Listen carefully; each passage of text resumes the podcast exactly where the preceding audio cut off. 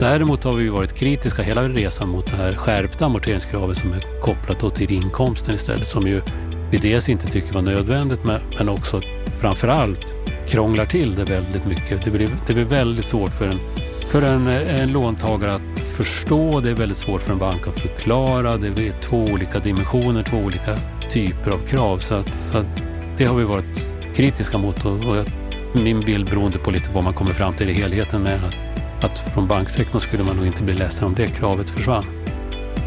Ja, de har varit positiva till det första amorteringskravet ifrån Bankföreningen, men betydligt mer kritiska till det skärpta andra amorteringskravet som krånglar till det för många.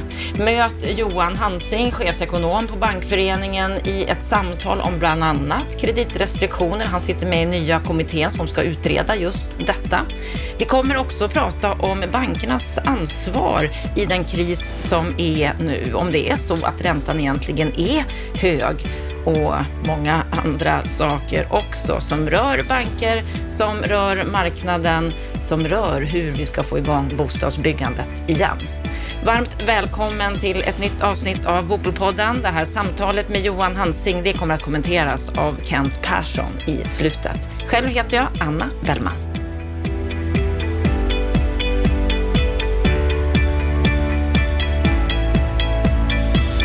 Tjänar bankerna för mycket på den kris vi är inne i? Hur mår bankerna egentligen? Och hur har åtgärder som bolånetak och amorteringskrav fungerat hittills? Och hur ska de hanteras framöver? Om det bland annat ska vi prata just nu. Tillsammans med Johan Hansing. Varmt välkommen till Bopolpodden. Tack så mycket. Vad är din sinnesstämning idag? Eh, den är ganska bra. En fin höstdag. Eh... Några grader varmt, solen skiner, perfekt. Ja, då är sinnesstämningen på bra. Topp. Mm. Du är chefsekonom på Bankföreningen. Du har varit det i femton år, varit på Bankföreningen i tjugo år innan dess. Har du en bakgrund på Konkurrensverket. Hur kommer det sig att du har varit på Svenska Bankföreningen så länge? Det är ett jättespännande, en jättespännande arbetsplats. Det är... Man jobbar väldigt mycket i gränslinjen mellan politik och näringsliv. Man har kontakter både med politiker, myndigheter, men framförallt också med våra medlemsbanker som ju är liksom en bransch dessutom som jag skulle säga att alla människor har en relation till, vilket gör det extra spännande. Ja, ni har trettiotvå medlemsbanker. Mm, mm. Vad är er uppgift? Vår uppgift är ju att se till att förutsättningarna för att bedriva bankverksamhet i Sverige är så bra som möjligt. Allt ifrån när det gäller regelverk, det kan vara kapitaltäckningsregler och liknande, men det kan också vara frågor om gemensam infrastruktur. En gång i tiden var Swish en produkt som, som så att säga uppfanns och utvecklades på Bankföreningen som ett bra exempel på vad man kan göra om man går tillsammans och gör saker gemensamt. Mm, det är ju ett, ett känt exempel där mm. just eh, bankerna var just tidiga när det gällde Precis. teknikutveckling. Där, där ligger också svenska banker väldigt långt fram, för vi är i internationell jämförelse väldigt duktiga på att samarbeta, vilket är ytterst har kommit igång för, för kunderna som använder de här olika typerna av av hjälpmedel då. Är det svårt att bedriva bank? Ja, i någon mening är det svårt att bedriva bank för att det krävs ett tillstånd för att bedriva bankverksamhet. Det är en bransch som är väldigt om, starkt omgiven av regleringar, så att man måste ägna förhållandevis mycket tid åt att se till att man följer regleringar, vilket ju är viktigt för att man har ju ett förtroendefullt ansvar att ta hand om spararnas pengar till exempel. Så på så vis är det svårt att bedriva bank. Samtidigt så finns det ju ett stort inflytande av nya banker. Alltså små nischade banker ofta så, som har ett enkelt tjänsteutbud som ju bidrar till att det är en mångfald och konkurrens på marknaden på ett sätt som, som vi inte har sett tidigare. Är det positivt? Jättebra. Mm. Det gäller ju bara att hålla ordning så att, så att det är seriösa aktörer så att man inte släpper in vad som helst, för att även en, om en liten aktör får problem så kan ju det smitta av sig till, till en större oro för hela systemet. Så att det, det är viktigt att alla på marknaden sköter sig. Och hur mår de svenska bankerna idag? Just nu mår de ju väldigt bra. Vi har ju sett och kommer väl att se att vinsterna är, är förhållandevis höga. Vi kom ju från en period, en lång period med väldigt låga räntor och till och med minusräntor, vilket ju ställer till problem för, för banker eftersom man då Den, den traditionella bankidén så att säga är svår att, att genomföra i ett läge där, där det är minusräntor. Där man får faktiskt betala för att till exempel placera pengar hos Riksbanken. Mm. Och just den här miljön då när räntorna har stigit, som sagt, bankerna, mm. de mår bra. Det talas mm. ju en hel del om att de gör just övervinster, mm. bland annat senast nu när Socialdemokraterna la fram sin skuggbudget mm. för ett par veckor sedan. Då föreslog de en tillfällig skatt på banksektorns räntenetto. De menar att det är rimligt att de sektorer som tjänar stora pengar på den här krisen och som kan se sina vinstmarginaler öka är med och bidrar till att bygga Sverige starkare i krisen. Och då säger Niklas Karlsson, som är gruppledare i skatteutskottet, att det är inte så konstigt, för så brukar vi nämligen göra i Sverige. Vi bidrar efter förmåga.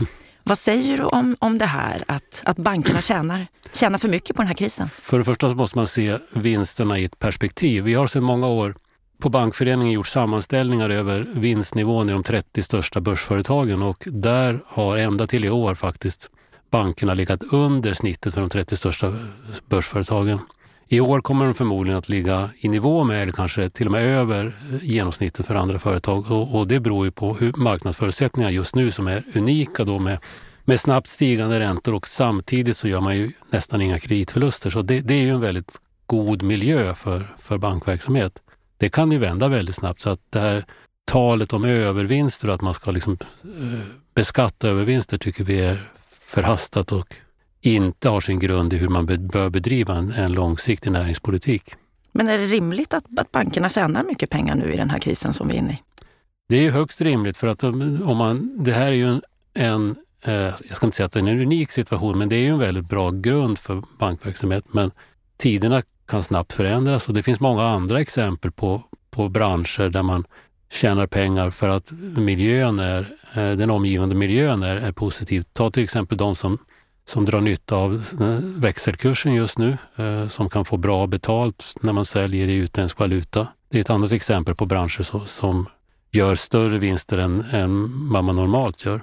Det här förslaget som Socialdemokraterna har lagt fram, alltså en tillfällig skatt på banksektorns räntenetto, det beräknar de ska ge ungefär tio miljarder kronor, men det är alltså ingenting som ni stöttar. Nej. Det finns ju också en, en allmän bild, kan man säga, i samhället, att dels då att bankerna tjänar stora pengar, men när det krisar ordentligt för bankerna, då förväntar man sig att staten ska gripa in och, och rädda. Mm. Hur, hur ser du på den bilden? Så var det ju fram till för en åtta tio år sedan, när det inte fanns regler för hur man skulle hantera banker i kris. I senaste finanskrisen tjugohundrasju tjugohundraåtta så, så var det ju, bland annat i Sverige men i många andra länder, så blev det ju tvunget för staten att på olika sätt gripa in. Och det här ledde ju till att man på E U-initiativ då initierade en helt ny re- reglering, en lagstiftning så, som innebär att, att staten ska inte eh, bekosta räddningsaktioner för banker, utan är det en liten och inte systemviktig bank så ska den sättas i konkurs precis som vilket företag som helst.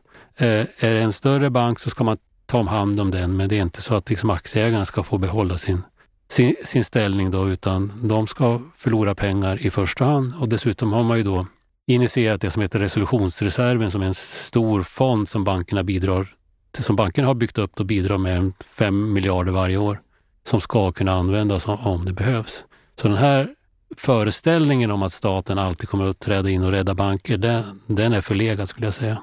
Och när det gäller då det, det bankerna också tjänar pengar på, det är ju detta med bolån, som ju är en het mm. potatis i de här tiderna när räntorna har stigit så pass mycket. Vad skulle du säga, vad är det bankerna tjänar mest pengar på när det gäller bolånen? Ja, mest pengar på, just när det gäller bolån så har vi ju sett faktiskt att marginalen på bolån har minskat dramatiskt. Om man tittar på de, de regelbundna mätningar som Finansinspektionen gör där, så är man ju nere i rekordlåga marginaler just på bolån. Det som snarare har hänt är väl att man tjänar pengar på, på inlåning när räntan har gått upp. Räntan går upp lite snabbare än vad bankerna eh, höjer sina inlåningsräntor. Eh, dessutom har vi en miljö där samtidigt kreditförlusterna är väldigt små, vilket gör att vinsterna blir förhållandevis stora i bankerna då. Så att jag skulle nog säga att det, det, det är inte i första hand bolån som är en vinstgivare idag. Dessutom är ju bolånemarknaden starkt krympande. Det vi kallar nettoökningen, alltså utlåningsökningen fråndragen amorteringar, är ju lägre än vad den någonsin har varit sedan den här statistiken började tas fram i början på noll noll-talet. Och när det gäller bundna, rörliga räntor, finns det någon, någon skillnad där i, i vinster? Nej, det skulle jag inte säga. Det pendlar ju från tid till annan och just nu ser vi ju en t- stark tendens att kunder vill välja rörliga lån och mycket beroende på, skulle jag tro, osäkerheten av vart räntorna kommer att ta vägen under de närmaste åren och att vi har förhållandevis höga räntor just nu. Mm, hur ser du på den här situationen, på, på ränteläget? För det första ska man ju konstatera att, att räntorna är ju visserligen höga nu, men de är ju inte, om man blickar lite mer tillbaka historiskt, är det ju inte exceptionellt höga räntor på något sätt, utan det, det som är präglar marknaden idag, att, att räntorna är höga i förhållande till den senaste åtta till tio årsperioden där vi har haft exceptionellt låga räntor. Eh, sen kan man ju också se att, att ränteökningen kom väldigt, väldigt fort. På väldigt kort tid så ökade räntorna från, från att du kanske kunde ha en bolåneränta på en komma fem procent att idag kanske uppe på fem procent och det här gick på det gick några månader. Det gick väldigt fort, mycket fortare gått än för kort tid och det, det såklart skapar en, en ökad osäkerhet. Mm, och det är många som tror nu att Riksbanken kommer att inte sänka utan fortsätta att kanske öka räntan något. Ja, det är ju en väldigt stor osäkerhet just nu, både kring om ränteökningarna kommer att fortsätta och också kring eh, om de kommer att dra ner räntan och när det i så fall kommer att ske i tid. Men jag tror de flesta är väl överens om att, att vi har väl nått, även om det kan komma någon ökning till så har vi ändå nått en platå nu som med tiden kommer att sjunka. Hur ser du på Riksbankens agerande när det gäller att, att fortsätta att höja räntan? Nej, jag har, vi har ingen syn på hur, hur de bör bete sig. Det här, jag tror man måste bara inse att det är en väldigt komplicerad situation som man befinner sig i. Var det ett misstag att ha den här lågräntemiljön så pass länge med, med minusränta? Nej, men som sagt, vi vill inte recensera Riksbankens agerande. Utan det, var, det var en väldigt unik period kan man väl säga med facit i hand. Som, som fick en... En del effekter som, som, som var svåra att förutse och som, som blev lite knepigt för banker att hantera ibland. Och den här situationen som vi är inne i nu då med lite högre räntor, även om de historiskt inte är, är högst, så är det ju många bolag idag som har det besvärligt. Många fastighetsbolag har ju fått svårigheter i och med att räntorna har stigit. Obligationsmarknaden har minskat, det har stängts för många aktörer och när obligationerna då förfaller så söker sig många mm. fastighetsbolag till bankerna. Hur ser du på, på bankernas ansvar i det här? Det är svårt för mig att kommentera hur, hur, hur enskilda banker hanterar sina kunder här, men generellt sett så, så, så kan man ju se att de belåningsgrader bankerna har på de här kunderna är förhållandevis låga och det finns kapacitet att låna ut mer pengar förmodligen till fastighetsbolag. Sen hur enskilda fastighetsbolags ställning och situation är och hur det hanteras av av deras respektive banker, det går inte för oss att kommentera. Ja, men bankerna skulle ha möjlighet att låna ut mer pengar till fastighetssektorn. Bank, banken är ju alltid måna om sina kunder. Mm. När det gäller detta med, med, med kris för många fastighetsbolag så har vi också kris när det gäller vårt bostadsbyggande som ju är väldigt, väldigt lågt. Behovet är stort men bostadsbyggandet är, är lågt. Hur ser du på, på den här situationen just nu med alldeles för få nybyggda bostäder? Jag skulle säga att det är väldigt besvärande att bostadsbyggandet går så mycket upp och ner. Eh, nu, nu ser vi återigen ett exempel på när det på väldigt kort tid går från ett, kan man säga, normalt eller nästan normalt bostadsbyggande, långsiktigt hållbart bostadsbyggande, till vi är nere nu på väldigt låga nivåer när det gäller nyproducerade bostäder. Och, och såklart att om man ska spekulera vad det beror på, det beror på att det, det är en väldigt stor osäkerhet. Återigen kopplat till vad, hur utvecklas räntorna. Vad är det för konjunktur vi befinner oss i? Kommer vi att fortsätta få en konjunkturförsämring? Vad händer med arbetslöshet? Sen har man ju också hur bostad, om vi tar bostadsrättsmarknaden, hur den fungerar där man har haft en modell där man som, som privatperson har tecknat sig för ett avtal flera år, som man ska tillträda flera år framåt i tiden. Och det är klart att med den osäkerhet som finns idag så är det ju svårt att få privatpersoner att teckna ett avtal om att två år framåt köpa sig en bostadsrättslägenhet när man är väldigt osäker på värdet, på vilken ränta man får betala, eh, vad man får betalt för det hus som man kanske äger som, man, som ska vara en viktig finansieringsgrund för en lägenhet till exempel. Ja, det är ett speciellt läge. Va, va, vad säger du? Vilka finansiella åtgärder borde sättas in här? En viktig åtgärd är ju att man, man får en mindre osäkerhet om vad som kommer att gälla och, och det är klart att när, när vi När vi nu med tiden ser mera hur räntorna utvecklas, man kanske kan börja se framför som något år eller så att räntorna är något lägre, att det sker en stabilisering, så, så kommer det att vara till gagn för bostadsmarknaden. Men då, då har vi ju andra sidan en startsträcka för att man har ju dragit ner det här väldigt snabbt. Sen ska man ju heller inte glömma sig den globala oron som finns just nu som ligger som ett våt filt över det här. Det, det tror jag också påverkar faktiskt. Man har ja, just nu krig på två olika ställen i världen som inte är så långt ifrån vår Sverige. Nej, det, det är många osäkerhetsfaktorer. Mm. Hur skulle mm. du säga att Sverige står sig jämfört andra länder? Ja, ja, min bild är nog att den här, vad ska man säga, problemen eller nästan till krisen i byggnadssektorn är lite större i Sverige än vad den är i många andra länder. Kanske beroende på att vi har haft lite kraftigare svängningar i räntenivån. Kanske beroende på liksom bostadsmarknadens funktionssätt. Vi var inne på det med bostadsrätter som är liksom en unik svensk produkt egentligen. Och det, och det är klart att, att eh, om den får problem så, så kanske det är mera svenskrelaterade problem än vad man har i andra länder. Mm, precis som du varit inne på, det är många, många privatpersoner som har, har det svårt och tufft i den här mm. situationen. Mm.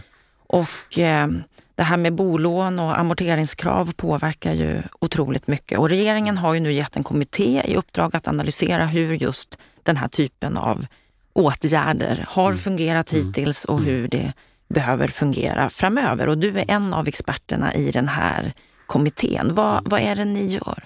Det här är en kommitté som, som leds av tre nationalekonomer, Peter Englund, John Hassler och Susanne Ackum. Man kan säga att de har tre huvuduppdrag. Det ena är att utvärdera och analysera de befintliga låntagarbaserade åtgärderna som, som amorteringskrav och bolånetak framför allt, och eventuellt lämna förslag till hur de kan förändras.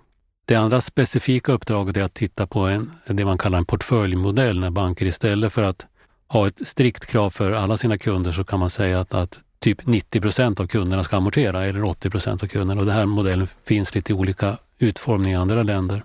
Och den tredje man ska titta specifikt närmare på är beslutsprocessen. Idag har vi en beslutsprocess som innebär att regeringen ska godkänna till exempel ett, en förändring av amorteringskravet på Finansinspektionens initiativ. Och det här är inte helt självklart att det här, det här är en fråga som regeringen ska behöva godkänna, utan man, man skulle kunna tänka sig att, att det var inom ramen för vad Finansinspektionen får bestämma.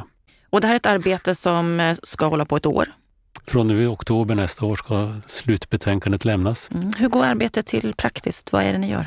Den här utredningen, ut, eller utredarna har ju då ett sekretariat med, med några personer som, som står för det dagliga skrivarbetet kan man säga, och börjar med att, att beskriva en bakgrund till hela problematiken. Hur fungerar amorteringskrav? Varför har vi amorteringskrav? Behövs det amorteringskrav och liknande?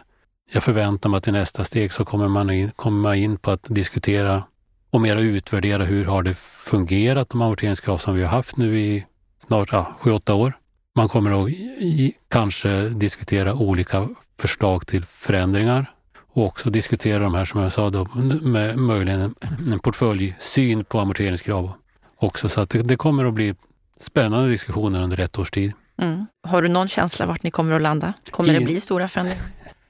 Inte en aning faktiskt. Det, det är ju... Ni har ett år framför er här. Precis, det... det finns ju många kritiker som menar att, att tillsätta den här utredningen, det är bara ett sätt för regeringen att skjuta fram beslut om det här. Hur, hur ser du på den synen?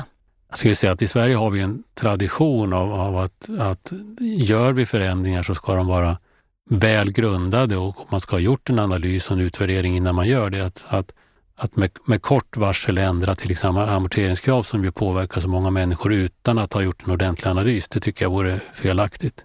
Mm, många tycker att det här har redan utretts. Det borde kunna gå att fatta beslut på det som redan har arbetats fram. Ja, ja man kan ha olika syn på det, men jag tycker bestämt att det är viktigt att man, man tittar närmare på det här och, och belyser från alla vinklar.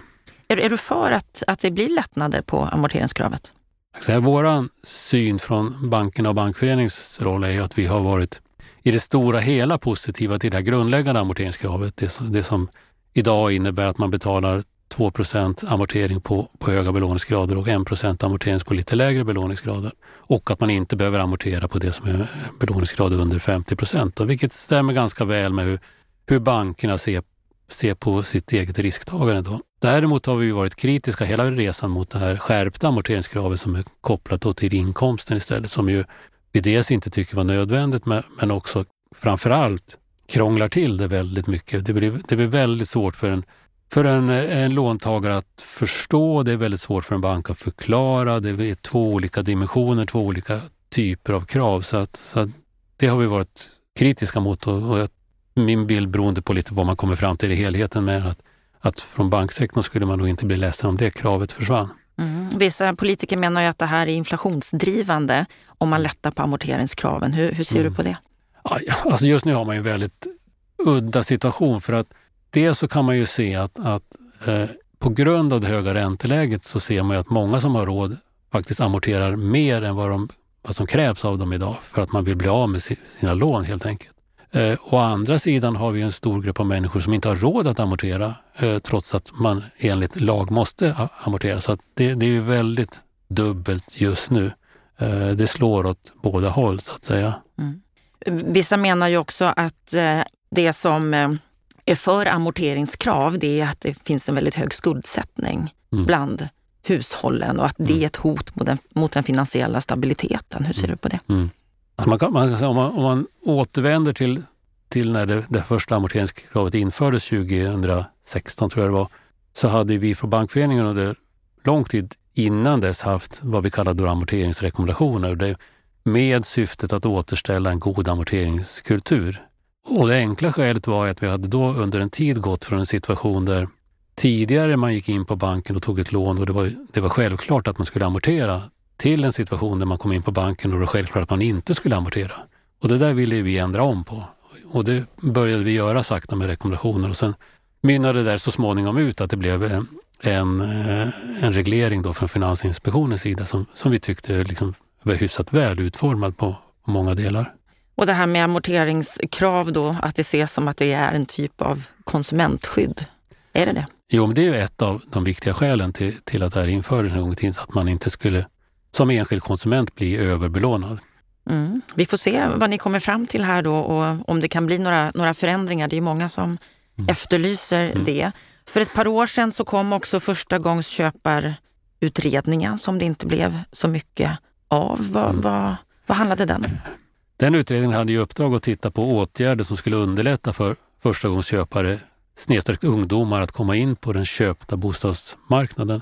Och det huvudförslag som man lämnade då var ju ett statligt garanterat startlån som man kallade det, där man då som förstagångsköpare skulle få möjlighet att låna upp till nittiofem procent istället för dagens åttiofem procent som bolånetaket indikerar då. Och att banken då skulle kunna ha en, en statlig garanti för det här så att säga topplånet.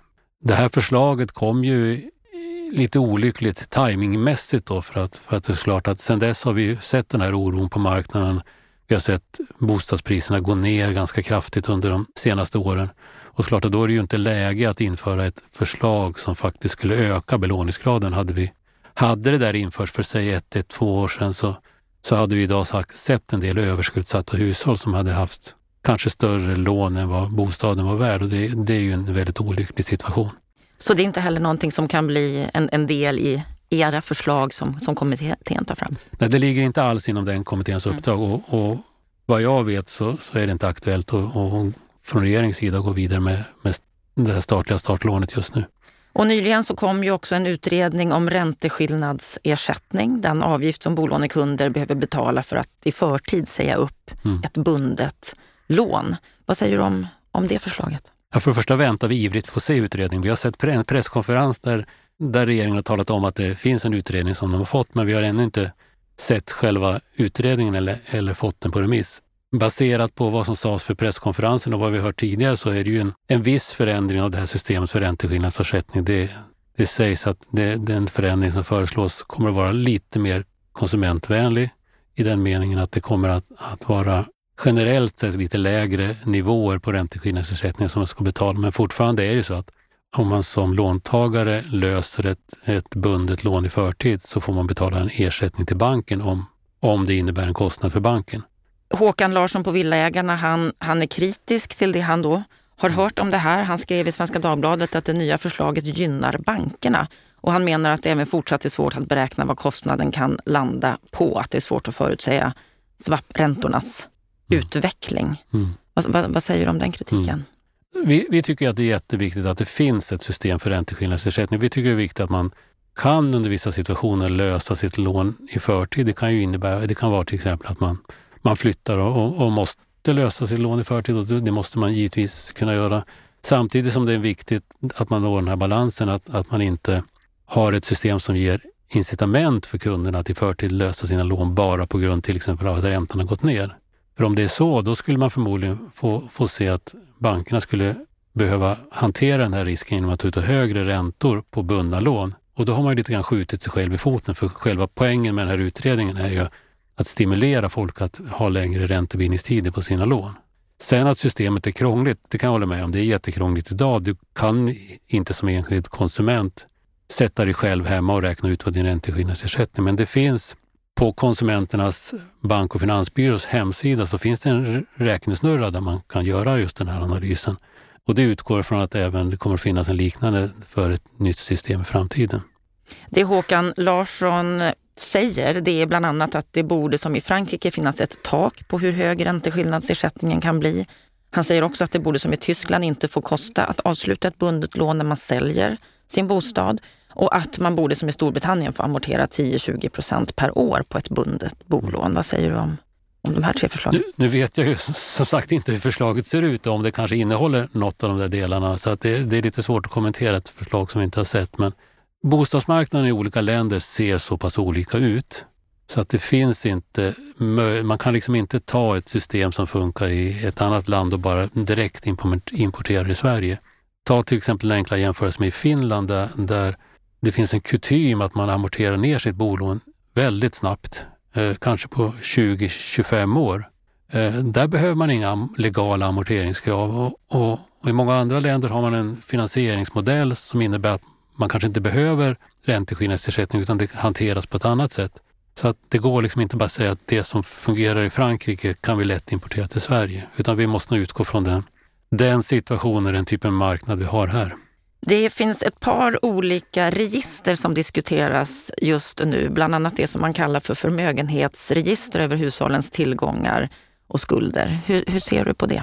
Det där är ju ytterligare en statlig utredning som, som har presenterats och lagt fram ett, ett väldigt förslag till ett väldigt, väldigt omfattande eh, register över hushållens tillgångar och skulder. Vi har principiellt ingen, ingenting emot att man har bättre information om framförallt hushållens tillgångar som, som det fattas, som det är, en, det är en brist på information och kunskap om idag, och det kan man säkert samla in på olika sätt. Det här förslaget tycker vi är alldeles för omfattande.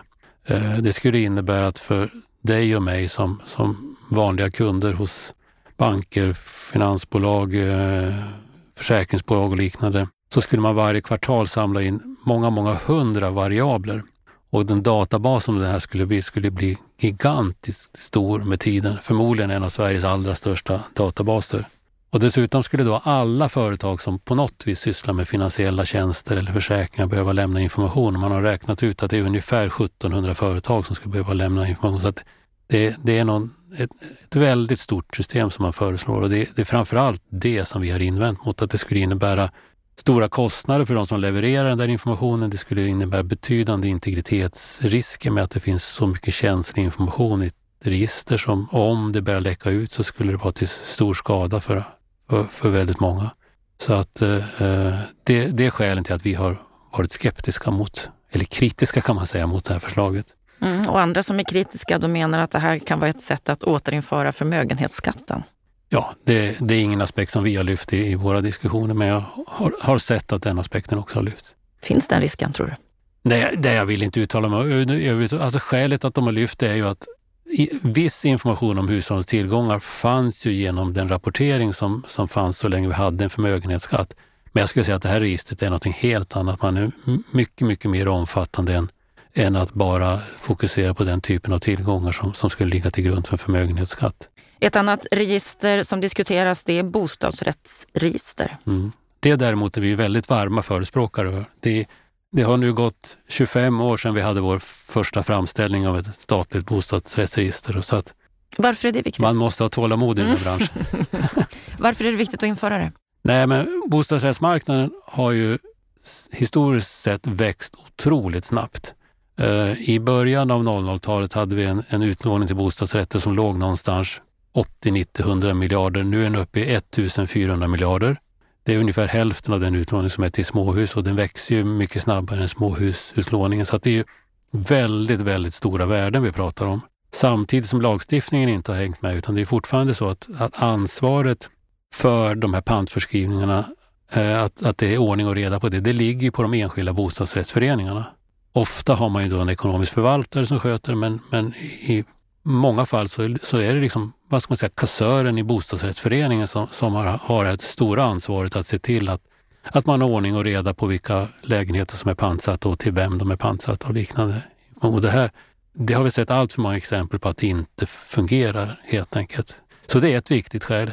Ett annat viktigt skäl är ju att, att det här är ett stort hinder. Nuvarande system är ett stort hinder för att man ska ha, fortsätta ha utveckling mot att ha digitala processer när det gäller bolån.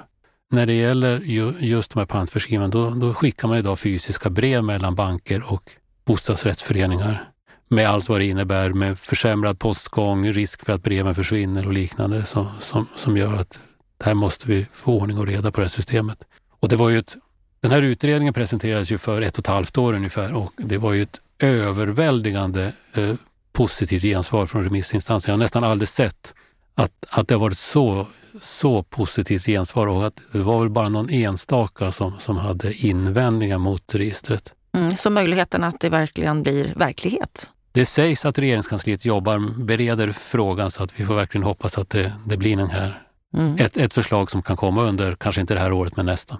Ja, det är många frågor som ni driver på Svenska bankföreningen som ju rör bostads- och fastighetssektorn. Vad är, vad är, vad är det viktigaste ni jobbar med just nu, skulle du säga?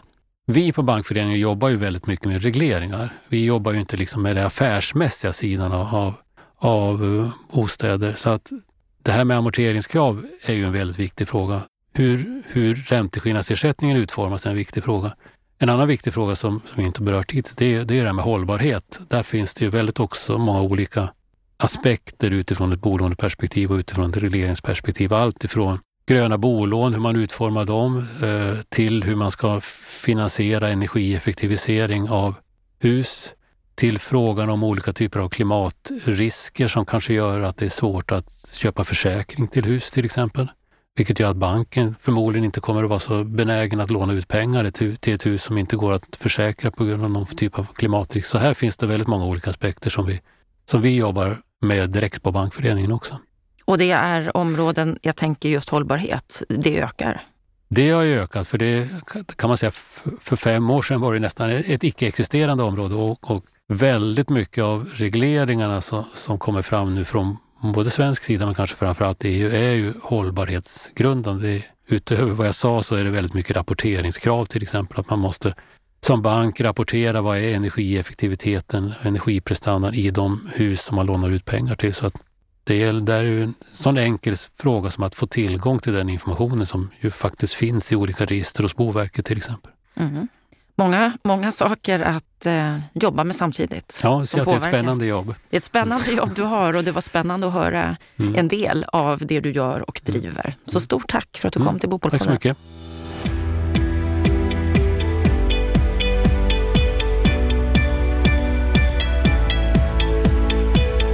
Ja, då har vi hört samtalet med Bankföreningens chefsekonom Johan Hansing. Kent Persson, vad är din reflektion när du lyssnar på det här samtalet?